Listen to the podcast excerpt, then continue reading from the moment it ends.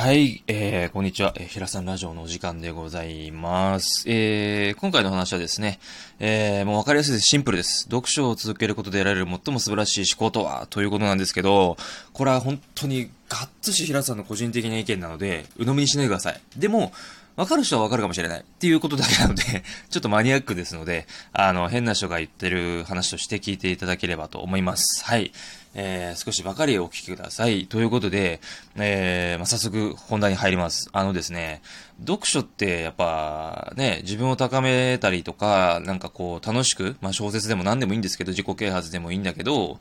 特に俺の場合は今仏教の本とか、あとはマインドフルネス、うん、セルフコンパッションとか、そういう内面的なことがすごく好きで、自分が足りないものがすごく多いって知ってて、超絶未熟者で多分この地域で一番で未熟者だぐらいで思ってるんですよ。会社でもね。うん、自分のやりたいことやってても、ラジオでやっててもそのトップはいるし、自分が別に卑屈になってる意味じゃなくて、そういうふうに思ってるんですよ。なので、なんか、そういうふうに思うと、やっぱり学ぶことに、こう、ぐわーっと集中したくなるし、勉強したくなるんです。単純に好きなもあるけどね。いろんな要因があって読書してるんだけど、読書をね、あのー、もともと俺自身の話をさせてもらうと、ストーリー聞いた方が分かりやすいか言うけど、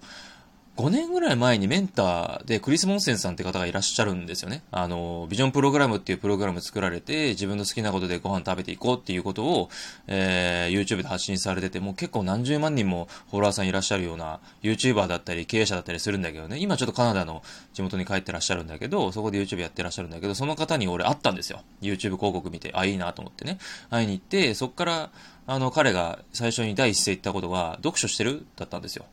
うん、よく来てくださいました、後にね。で、自己開発が好きだってこと分かって、じゃあ読書ちょっと自分でやってみるか、つって、本当にね、言うけど、読書嫌いなんですよ。だったんですよ。今大好きだし、自分のなんかもう生活の一部になってるんですね。仕事行く時も通勤途中絶対本一冊は持っていくし、読むし、帰りも読めたかった読むし、今だってね、4冊ぐらいちょっと積み重ねながら読んでるんだけど、飲んでしてるんだけどね、お休みだから。で、読書で受けられる恩恵っていうのはやっぱりその、や、最初に例えば、5年前に自分が買って読んだ本を今読み返すと、成長してるかどうかがわかるってことなんですよ。それが一番素晴らしい恩恵なんですよ。自分が成長してるかどうかって自分の感覚でしかなくて、周りが成長してるって言っても自分がうーんって思うこともあるし、自分が成長してると思っても周りが、うん？これ変わってなくね？っていうこと、いい意味でも悪い意味でもね、あると思うんですよ。うん。じゃあ、一個に絞って言おうか。自分の中だけで完結する、その、成長したっていう基準っていうのが明確にない場合ってあるじゃないですか。自分の場合だったら肉体的に筋トレとかしてるから、そこに意味では成長してるってあるけど、内面的なもって見えないから、その現実世界で起きた時に、例えば自分だったら怒りが強いので、怒りを感じた時にこらえて、あ、今怒っているなって、それは仏教で学んだけど、ただそれを見つめる。ただあると否定も肯定もしない状態っていうのが、そのラベリングっていうんだけど、まあ、まあ、言葉でその、ひょなんつうの、自分をちゃんと見つめ直すっていうか、見つめて、今どういう感情を抱いていて、じゃあ次どうするのかっていう、その正しい方向性、正しい判断っていうのが、あの、仏教においての、その、ね、あの、まあ、正しい努力の仕方というか、生き方というか、えー、心が平穏に保つっていうのがある、まあそういうのがあるんだけど、そういうのを気づくとするじゃないですか。それを学んだとするじゃないですか。で、3年経った今、どうかって言ったら、結構実践できたりするんですよ。それって、自分の中の心の中での違い、前起きたことと別の違いの取れ方、同じような内容だけど、事柄は違うんだけど、感情が一緒だとするじゃないですか。でも、その時の対象が変わってると、あ、変わったなって思うんだけど、一番わかりやすいのは本なんですよ。なぜかって言ったら、3年前に読んでる自分と、今、3年後に読んでる自分って内面が変わってたら、入ってくる内容、言葉は一緒かもしれないけど、納得感が違うんですよ。わかるかなこの感じ。説明もできるんですよ。で、3年前の自分だったら仏教は説明できないんですよ、多分。ほぼほぼ無理なんですよ。トン、ジン、チとかいう三大毒毒がある、三毒があるとかって知らないんですよ。7つの欲求があるとかね。あの、生存欲求とか、あの、マズローの 7, 7段階の生存欲求があるっていうじゃないですか。あれと似てった話なんですけど、あの、交わりたいとかね、成功したいとか、食欲とかね、あるじゃないですか、承認欲求とか認められたい欲求とかね、いっぱいあるんですけど、ちょっと全部は言えないんだけど、忘れちゃったから言えないんだけど、そういうのも言えないじゃないですか。知ってるのと説明できるの別なんで。うん。知ってるのは自分の中の知識でしかなくて、初めて人に喋れた時に知恵になるんですよ。恵むから。知ってることを恵むって書くでしょ？知恵って。知識って自分で認識してる、知ってる、認識してるって俺は思ってるので、人にちゃんと説明できて、相手がちょっとでも、あ、なるほどねっって相手が分かるように説明する。それは話し方になっちゃうんだけど、別の話になっちゃうんだけど、割愛するんだけど、なんか、そういうふうにこう、アウトプットした時に相手に伝わるものが回数が増えたり、同じ内容でも3年前に伝わらなかったものが自分が咀嚼して、ちゃんと噛み砕いて、その説明をできるようになった時に初めて自分の知恵になって自分が、あ、成長したんだな、この事柄に。あ、仏教に関してはこうなんだ。あ、あ、なるほどねって。あ、分かった分かった。そうかそうか、こうなんだねって。本当に心の中でしっかり納得した上で、真理をついてね、誠の断りね。あの、真実の真に断りね。理科の理ね。真理っていうのはあるんだけど、そこをズバッと言った時に、あ、あ、もう説明できるわ。あ、こうこうこうなんだよって。よかったら聞いてほしいなって言えるんですよ。こうやってラジオとかで。なので、あのー、自分が読書をしていく中での恩恵は、やはり成長しているかどうかっていうのがわかるんですよ。読んだ時に。同じ内容でもね。重複しちゃうけど。うん、そこで、あ、変われたのかも。あ、なるほど。あ、説明できる。あ、自信がつく。あ、楽しい。になるんですよ。だから結局また読書しようっていうその循環に入っていくので、あの、最初の読書、本当に全然10年、20年とか、まあ、何でも何年でもいいんですけど、もともと俺みたいに本が嫌いな人とかっていうのは読むの苦痛だと思うんですよ。でもやってみてください。あの、本読める人、活字読める人ってこの現代ですごく貴重だし、これからの時代に絶対必要な、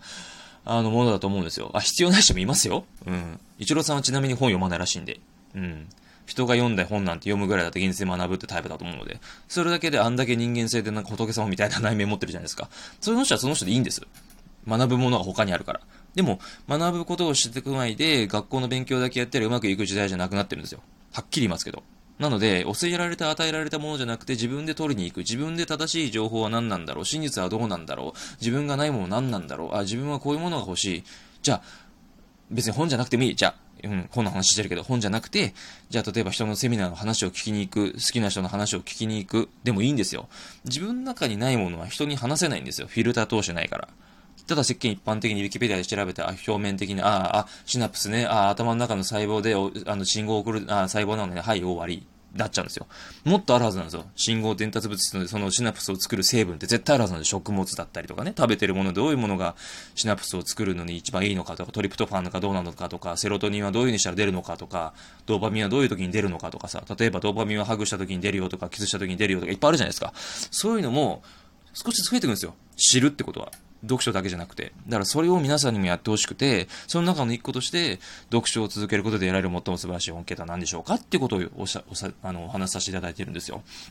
ほんと読書いいですよ。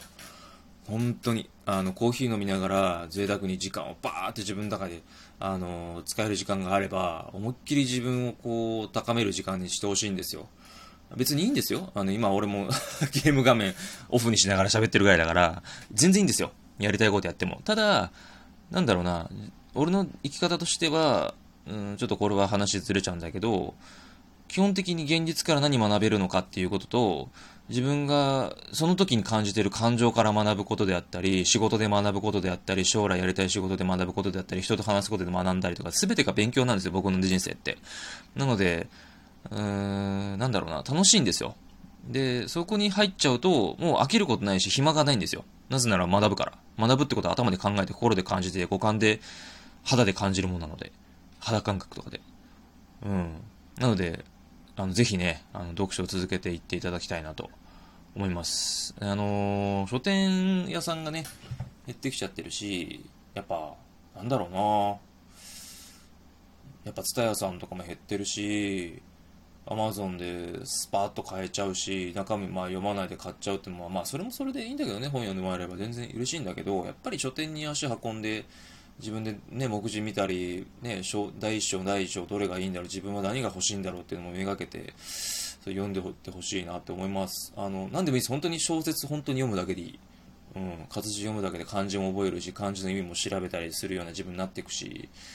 自分も5年でそういう自分を育てられたので、やっぱり思い悩んだりとか生きてるとあるので、そういう時に本って身近にね、1200円、たかたか1200円、300円で、その人の知識とか知恵とか、経験してきたこと、うん、そうですね、思ってること、感じてること、世の中の流れはわかるので、まあ、スローメディアだからね、1、2年ぐらい前の内容だったりすることもあるんだけど、それでも、やっぱ新聞とか、あなんだろうな、普通のネットニュースとかよりも不純物は入ってないと思うんですよ。あの、情報操作はね、あんまりされてないんですよ。なぜなら、あの、著者の意見をちゃんと書いて、その、信頼されてるのに、本で嘘ついたら信頼が失墜するので、ちゃんとそういうのは精査して書いてるんですよね、本っていうのは。もちろんあれだよ。夢、夢物語みたいな散りばめてる、なんか言葉尻だけ綺麗な本もあるよ。それはでもいろんな本読まないとわかんないから、とりあえず自分がその時の自分でいいなと思った本を手に取って1000円でもいいから、本当に単行本ちっちゃい、なんか100ページぐらいしかないやつでも全然構わないんで読んでもらえれば、少し自分の思考とかが変わってくるし、行動も見えてくるし、自分がどうしたいのか分かってくると思うんで、自分の中に新しいものを入れないと絶対変わらないんですよ、挑戦しないと。だから、一番手っ取り早く自分自身が変わるきっかけを作ってくれるのは読書だったりすると思うので、筋トレとかね、自分の身近にあるもので本当に結構なんで、ヨガでもいいし、なんかそういう風に自分をコントロールして整えるなんか術みたいな術みたいなのはこれからの時代は必要だと思うので、はい、あの、読書はあのぜひやっていただきたいなと思ってます。で、はい。今回はそんな感じで終わりにしたいなと思ってます。あの、読書を続けることで得られる最も素晴らしい恩恵というのは、もうズバリ言うと、以前の自分、その時読んでた本を読んで、えー、何年後かに自分が本質的に理解した時に、あ、これって本当はこういう意味だったんだって深く理解できるので、人に話せます。自信持って話せます。はい。ということで、それが一番素晴らしい恩恵だと思いますので、お話しさせていただきました。はい。それではまたお会いしましょう。さよなら。